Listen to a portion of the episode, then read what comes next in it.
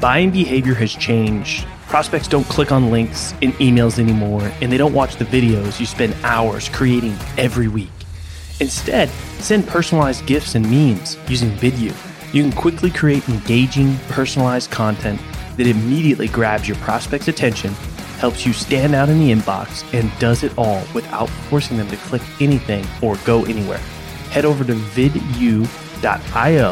slash salescast to sign up for free and spend less time getting your messages across and more time selling.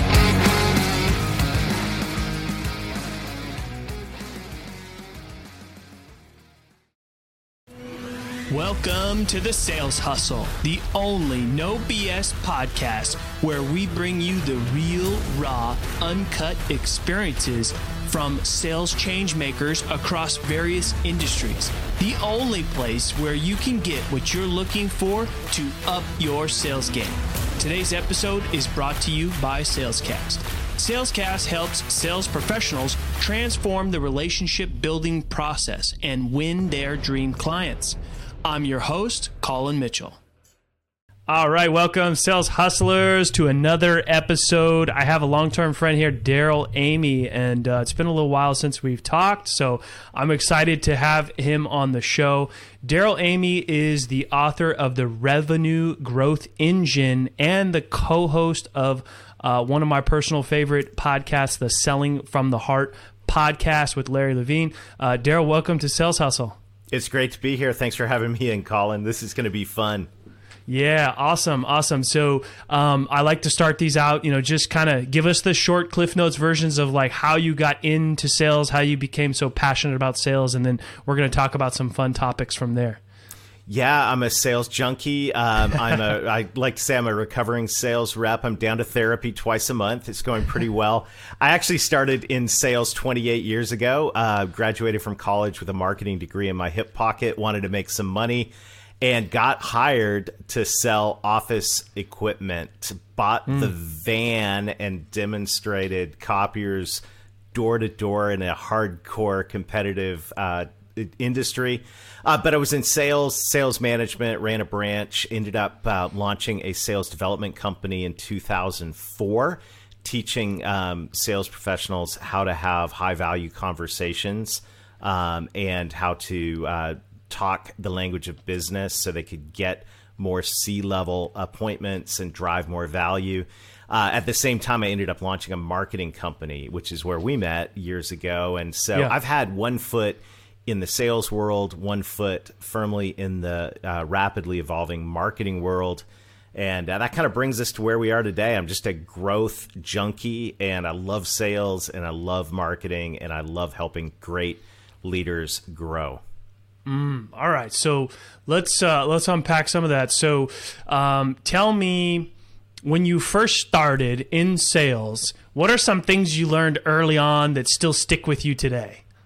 Well, first of all, I was I was terrible because uh, it was it was bad. I was uh, 21.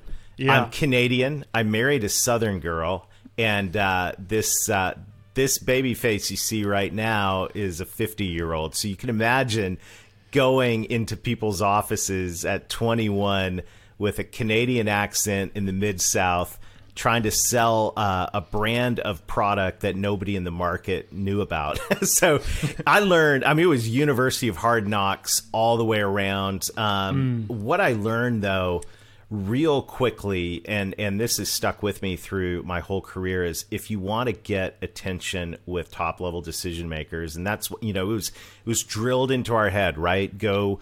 Go for um, the money, the authority, the need. Go to the top level what I discovered is most of those people didn't care about the products I was selling. They had, I mean, not mm. But what what I did learn is if I could understand their goals, their top level goals, their top level challenges, and drive conversation and somehow connect my offering to that, that I could win. And that was, um, you know, I didn't have the best product, I didn't have the best service, I didn't have a recognized brand, but what I had was an opportunity, and, and that forced me uh, to be able to go in and have those value driven conversations that um, a lot of my competitors weren't because they were leaning on their product, leaning on their brand, mm. and um, So that stuck with me through the years, and it really, I think, formed the core of my my sales philosophy. Mm, all right, I love so much of that, and and now I know why you and Larry are so uh, aligned. uh, well, I met Larry, uh, and I know Larry's been on your podcast. Larry's the co-host of the Selling from the Heart podcast. I met him 15 years ago doing sales training, and he he was uh, early adopter of the value uh, strategies and mindset, and and he ran with it, and he made a ton of money. He did really well, and we stayed uh, friends through all of that. Yeah. All right. So there's a couple of things that you said that stuck out to me, right? So if you want to have meaningful conversations with high level executives, you need to understand and you know, let's give sellers the benefit of the doubt. I think there's some out there that do understand this, but mm-hmm. there's still a lot that don't. Um, the, these people don't care about your product. They don't care about your awards they don't care about the brand. They don't care about any of that. So tell them, what do they care about, Darrell? Well, they care about themselves. And, you know, so yeah. I mean, yeah. we just sum it up and and we kind of laugh about that, but it really is true. I was just one of the things I get involved with now. I, I wrote a book um, this past year, Revenue Growth Engine. It's a model to align sales and marketing to drive growth. So one of the things I'm involved in now, and one of the things I sell is doing growth strategies for companies. And right before this conversation, I was doing a growth strategy with a company that sells services into the retail. Uh, into retail stores like large retail stores like Lowe's and Dollar General and stuff like that. And um, so, and they have a, their core decision makers are the the, the head over um, IT, facilities management, um, in uh, loss prevention. So anyhow, um, I said, tell me what are the outcomes that these people want. My core philosophy is that buyers don't buy products; they buy outcomes. They buy the outcomes those products deliver. And years ago, Theodore Levitt, father of modern marketing, walked into his Harvard Business School class. You may know this story. And he would do this every year at the beginning of marketing class. And this applies to salespeople as well. And he would hold up a drill bit from an electric drill. And I know I've got ah, got one right here. It's always in my drawer. This reminds me. so this is a this is a drill bit right here. It's a eighth inch. And those for bit. listening, he really does have a drill oh, yeah. bit in his hands. Well, so one thing I'm, you need to know is when I'm not um, helping companies grow and coaching salespeople, I'm in my shop. I like building things. So this is perfect illustration for me. Thank you for indulging me. But Theodore Levitt would walk into his class and go, Nobody in the history of Lowe's, Home Depot, insert hardware store of choice here has ever purchased a drill bit. What did they buy? They bought the hole. But Seth Godin would take it a step further and say they weren't actually buying the whole. They wanted the ability to hang the plaque on the wall so that they mm. would look hmm. good to their peers when they came in the office. And then uh, my one of my other favorite authors, Donald Miller, would say, "Well, actually, we're all cavemen at heart. We're scared of getting eaten by a tiger, and we know that if we're in community, we'll be safe. So whether you bought, went to the store to buy a hole in the wall, whether you went to buy a uh, you know recognition from your friends or whether you went to make sure you didn't die and get eaten by a tiger neither any one of those people none of them went to buy a drill bit. They went to buy the outcome of the drill bit. And this is where you know when i asked uh, you know well what what does a loss prevention person want? Uh, well they want the job done on time and under budget. Okay well by the way isn't that what every competitor probably says to that loss prevention person? We're on time and under budget. It's just noise. Why do they want it on time and under budget? Uh, they want it on time and under budget because they uh, know that if that thing isn't fixed, someone's going to steal something from the store. And if they steal something from the store, then it's going to look bad and they might ultimately lose their job, mm. right? And they might live under a bridge. So, what's the outcome they're looking for? Not or losing their job or living under a bridge, right? Yeah. And yeah. this is they're not looking for on time or under budget. They're not looking for and you insert your product here and I guarantee you the outcome that you're actually your buyers are actually buying is about two levels deep into the question why did they do that? Why do they care about that? And keep peeling it back. I used to call and I used to do a lot of case studies. Um, back in the in the days when I had a marketing agency, I had a team of people doing most of the really smart people doing things. But I like to do the case studies because what I would do is uh, when we do a success story, I would call up the salesperson and I'd say, "Hey, I'm about to interview your, you know, your success story here. Tell me about it." And we get down to the, you know, benefits. Tell me the backstory. Why did they really buy? And guess what? Mm. Salespeople would say nine times out of ten, they liked me. They liked me. I'm good looking, and we saved them money. Right? Mm. I'm like, okay. Well, other than the ROI, is there any other reason they bought? And um, and the sales rep, no, no, it's mainly because we saved them money. So I'd call the client, do the interview, and they would start to say, "Why did you, why did you buy this? What benefits is the marketing term for that? Are you getting from this?" And they'd start rattling things off. You know, we like this, we like this. It's helping us here. It's helping us here. And then usually on these interviews, at least half the time, I'd have to say, "By the way, are y'all tracking the ROI?" Because I'm fishing for like the money yeah. part, right? Yeah. Oh no, not really. But we like this, this, this, and this. And I'd always call the rep back and go, "Hey, dude, a, do you want to know why your client actually purchased this? And B, do you want to know how much money you left on the table because you discounted the value? They actually mm. would have mm. paid more than they were currently spending, and you charged them 20% less and thought you did a great job. And this is where, you know, when we identify the outcomes, not only are we able to get their attention, um, we're also able to build value, and value add equals gross profit. And I don't know about you, but I have a goal, and my goal is I want to make more money in 2021 than I made in 2020, than I made in 2019.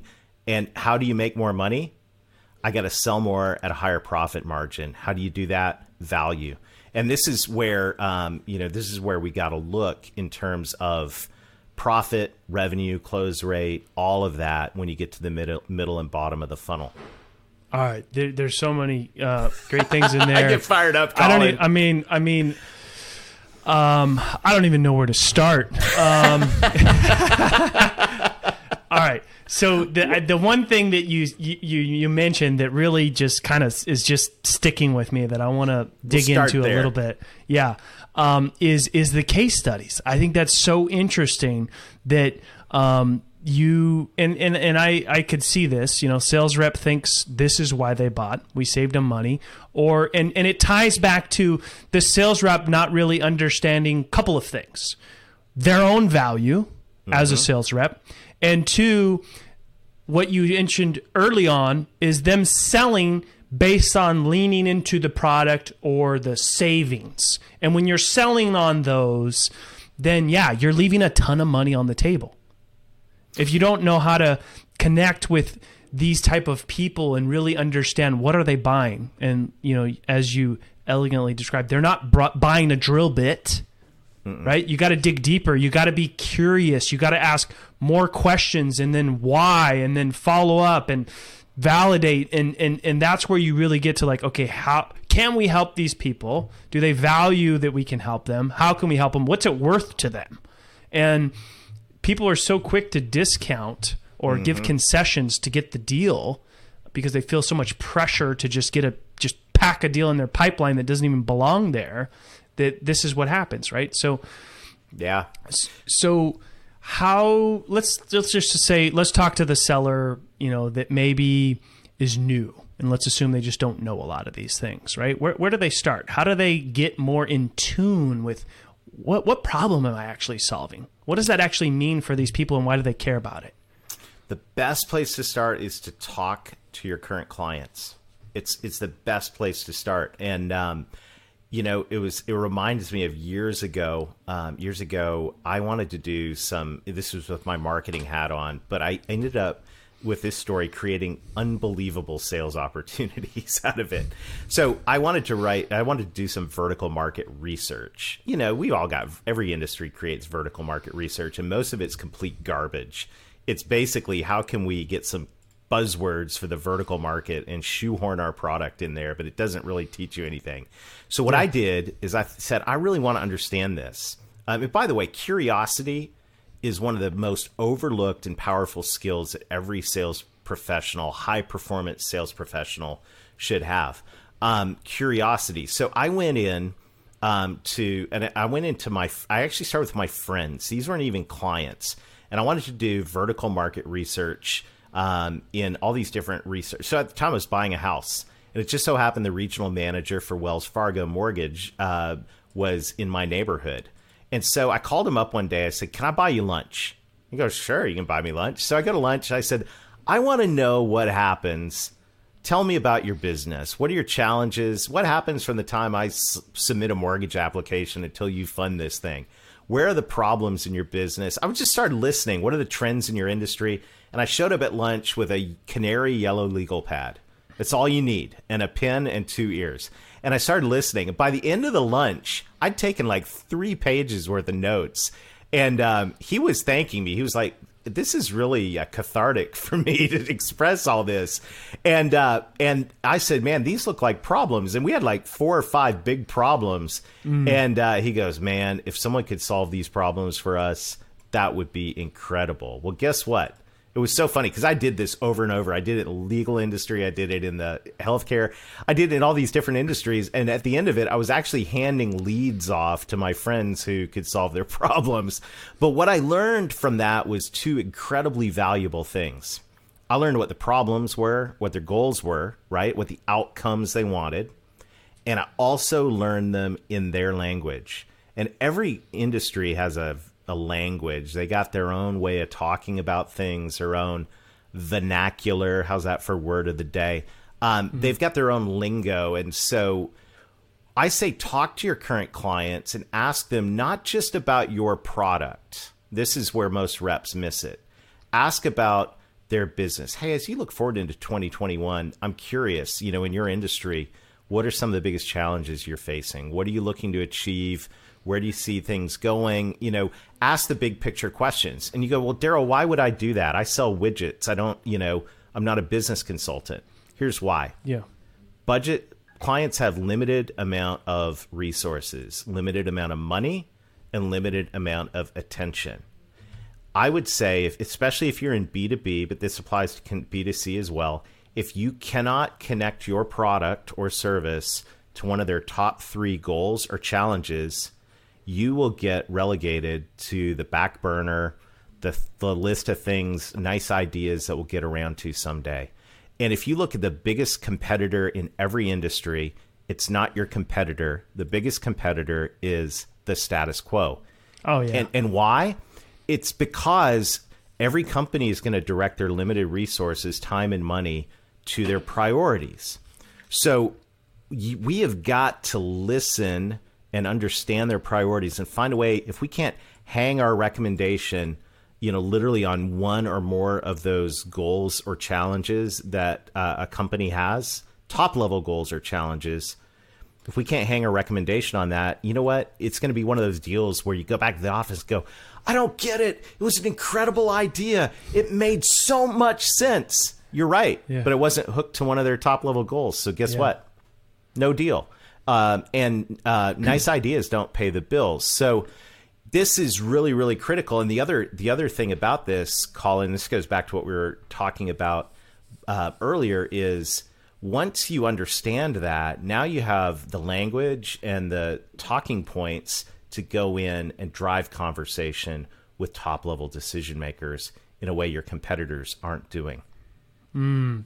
So that research is so so valuable mm-hmm. um, to understand their language, to really understand what they care about, um, and to try to figure out. And and here's the thing, right? So yeah, you can ask these high level questions, right? And, and like you mentioned, some reps will be like, well, "Why would I ask that? It has nothing to do with what I sell." You're right; it has nothing to do and with everything. what you sell. But you need to be creative enough to tie what you do into helping solve one of those problems, right? That's and right. I, you know, I, I guess maybe maybe I'm wrong, but and you could tell me, and maybe there's some additional ones. But I would say majority of these problems are are typically anchored to a couple of things, right? Either time or money, right? And and and so whatever these problems are, somehow tying back to saving them time, saving them money, or driving revenue. Um, what what are some others that these problems typically are tied to? Uh, now you're getting to one of my all-time favorite topics. I was hoping we'd go there. My favorite topic is cake, birthday cake. Um, and I think that there are two types of people in the world cake people and icing people. There are some people that think cake is the ball game, and other people, like me, that are correct, that believe the real purpose for cake is to be a delivery vehicle for icing. And so here's where I'm going with this. You may like, Darrell, what in the world are you talking about? In sales, especially in the B2B space, we're like ROI, ROI, ROI. What's the ROI? Um, and yes, there's fine, there's time and money, absolutely. However, how many times have you been? And I've worked along the way in several uh, large Fortune 1,500 companies, and I've sold to those organizations as well. And I remember being in the boardroom of a large tech company. Um, I won't say it starts with H and ends in P. And um, I was in the boardroom. This is years and years ago. Uh, so none of those people are there now. And I was in the boardroom, and it was a decision. It was a six-figure decision, and everyone around the table goes, "Do you think this is a good idea?" It was a multi six-figure decision, and everyone looked around the table. Yeah, and at the end of the meeting, on the way out the door, the the person that was responsible for the paperwork said, "Hey, by the way, um, can you put together an ROI for us?" And that was my moment where I went, "Ding, ding, ding, ding, ding." They weren't they the benefits that they saw were way bigger than whatever we would put on paper for ROI. They were buying the icing, and the cake was just the delivery vehicle to get the icing. So here's where I'm going with this. You can go, Darrell, where, where are you going? And I usually teach this in sales training over an hour, so we're compressing this into five minutes. But I want to, I want you to think about all the benefits of your product. So financial, yes but also, what about risk? How much does it help them reduce their risk? For example, um, I used to sell document management software, which is software where you would scan in documents and create a archive and you'd streamline the workflow of your business. Um, and it was expensive. And and uh, just on a pure ROI, we would say, how many filing cabinets do you have? And and we can add that up and we can get rid of those. And you know how much I sold using that methodology? Zero, right? Zero. However, what I began to understand is what I wasn't selling, what I was really selling in a lot of companies was risk reduction. So I could add up the cost of the filing cabinets and create a ROI on paper. But what they were really concerned about is what if the building burns down and we lose all of our key customer information? What would that mm. cost? So let's say my software costs $100,000. In contrast to the filing cabinets, that's a lot of filing cabinets to justify that and create a ROI, and it's not worth the hassle. But what would it cost that business if they were out of business for two weeks? And you know, what's two weeks worth of revenue worth to that business?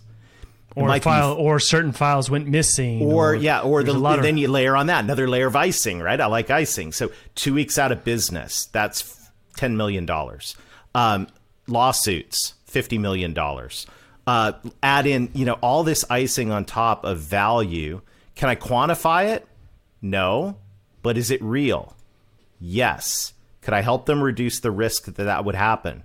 So for $100,000, one rep goes in and says, I can replace your filing cabinets and save you 5%. $5,000. Lottie freaking da, right? The yeah. other rep goes in for $100,000. I can reduce the risk that your company might lose $50 million plus lose the faith of your largest clients and possibly go bankrupt. Same value proposition. One rep sold the cake, the other rep sold the icing. And so, you know, and and add into that hooking that recommendation into one of their top level business goals you know, uh, which maybe you discovered that they want to move into five other states and run, you know, a home office virtually. Or, I mean, you, you just think of the scenarios. Mm. And so, once again, one rep, product focused, we can replace your filing cabinets. Other rep, value focused, says, what risk can I mitigate? How can I help you achieve your goals? How can I help you improve your customer satisfaction? How can I help you streamline your cash flow? I mean, you go down the there's all these mm. different value points, and those things come out in conversation if you'll be curious and listen. And uh, I know from the University of Hard Knocks that the cake method rarely works and doesn't make a lot of money, and that the icing method works extremely well and generates obscene profit margins and happy clients. All right, I'm dying to ask you this question. um, you you've you've you've worked with a lot of people in in in various industries in sales coaching and and I just want to know how many people that you've come across are selling cake versus selling the icing. It's what's uh, the ratio? I mean, I gotta it's got, to be. Uh, I don't. I don't have. I don't have stats, but Pareto said it's 80-20, and I bet it's. I bet it's 95-5 because the reality is and, and i see this in sales i see it in marketing because i get to work with marketing i see it in business owners i mean everybody we and it's just a natural tendency we get focused on our perspective, right? Because we re- we got to know our product. We got to know it's got all these features. Mm-hmm. We get obsessed about our competitors. We get obsessed about you know the wards and all this stuff, and um, that's all great. But once again, nobody bought the drill bit. You could have the best drill bit on the planet, and nobody cares. Nobody cares. I used to tell this story. I uh, mentioned I'm in the construction. Uh, that's how I grew up, and that's what I do for fun. And um, I like building things, and um, I always imagined if I were a deck manufacturer or a deck, I sold decks like in the back of that patio, all that stuff. Um, one one rep would come. Imagine if I came in over to your house, Colin, and you had a nice backyard, but it had this tiny little concrete patio. I'm the deck salesman. I work for Decks Unlimited. I'm the account executive. I'm in your backyard. We sit down, we pop open a drink. We're sitting on your tiny little concrete patio and uh, and I'm here to sell you a deck. And imagine if I did this. I said, Colin, I'm so excited about this new deck. Your backyard is gorgeous. Um, and let as we start, let me show you this. Colin, this is the DeWalt XR2 cordless drill. The XR2 cordless drill has 457 foot pounds of torque at 3,700 RPI and the best battery life of any electric drill in the business. And it's no wonder the Drill Technology Association awarded this the most outstanding electric drill of the year. And it is incredible value in terms of its life cycle and duty cycle and cost per hole or whatever. what, would, what would you be thinking? I'd say, Darrell, I don't give a shit about your drill. Why are you talking to me about your tools? I want to talk about my deck. Now, insert your product as the tool to achieve an outcome. And now think about that conversation you're having with your client. And are you, you know, what I should be doing is going to your backyard and going, and even further, right? You're not even selling me the deck. You're no. selling me, you're selling me what is that family time going to do for right. me? After, How, imagine just, after work and yeah, coming out here with your family, your kids, hanging out, barbecuing go? on your deck, right? The experience, the the the outcome and this is this is what you gotta you know i don't you're list if you're listening in it, i don't know what you sell but insert you know your product into the electric drill because even if you sell a service people aren't buying the service they're buying the outcome that service delivers. I don't go to the gas station to buy gasoline. I go there for the ability to drive another 500 miles. Um, you know I, it, you can think about this for any product and you need to understand the outcomes. And when you do you're going to get more attention and make more profit and close and, more and deals. This ta- yeah, and, and this takes work, sales hustlers. This is not going to come natural. Like you got to go out there and do some homework and maybe even do some of these interviews with people and take them out to lunch uh, or do them over Zoom and send them lunch, whatever. I mean, you know, uh, you got to figure this out. You got to be able to talk their language and be able to sell that outcome, sell that value, and not just sell your features and benefits like every other rep. Because I don't care what space you're in. Uh, for the most part, there's a lot of competition in a lot of spaces, right? So how are you going to separate yourself and be different? And it's by having these types of conversations and not having the same conversation that every other rep is having with them and this is the best time to do it because right now as we're you know hopefully shifting out of this pandemic pandemonium here at some point the outcomes people want are going to change. When the pandemic started, Gartner surveyed in the tech industry, and about two months into the pandemic, they said, What do you want? What are the outcomes you want? And it flipped from before pandemic, I want scalability. I want to be able to have, you know, efficiency and productivity. After the pandemic, I want resiliency. I want security. I want remote workforce. Well, guess what? You might be selling the exact same product before the pandemic. After the pandemic started, the outcomes shifted. Same product, different outcomes. I think that's going to happen again in 2021 at some point. So, this is a really good time to have your ear to the ground and be talking to your clients. And this is these are great topics for your quarterly business reviews. What? You don't do quarterly business reviews? Start doing quarterly business what? reviews. so yes, because you'll learn that along the way. That's what you want to learn. Is you got to get the intel. Mm. All right, Darrell. Hey, it's been a lot of fun. I'm an icing guy myself too. Good. So, I'm glad. I knew you were. I knew you were. uh, both figuratively and um, you know in, in, in the sales world. So um, it, just let folks know what you got for them, where you want to send them, how to find out more, all that good stuff. We'll drop that in the show notes and, and we'll close it out. That'd be great. Uh, you know what? Um, I'm going to send you if you if you want to learn more about this concept of value. I address it in my book, Revenue Growth Engine. It's a sales and marketing alignment model, but if you're even sales, you're going to enjoy it as well. Text the word revenue to twenty one thousand. And uh, if you'll pay me shipping and handling, I'll send you a copy of the book. Um, and I'd love to, you know, help drive this conversation around value because this, in my opinion, is the ball game right now. Awesome. Thank you so much, Darrell. Appreciate it. Sales Hustlers, if you're listening to the podcast, please subscribe, write us a review, share it with your friends, and we're listening for your feedback. Thank you for tuning in to this episode of Sales Hustle. Are you a sales professional looking to take your sales career to the next level? If the answer is yes, then I want you to go over to salescast.co. Check us out, and if you feel that you are ready, set up a time to talk with me and my co founder, Chris. I'm your host, Colin Mitchell, and if you enjoyed this episode, feel free to leave us a review and share the podcast with your friends.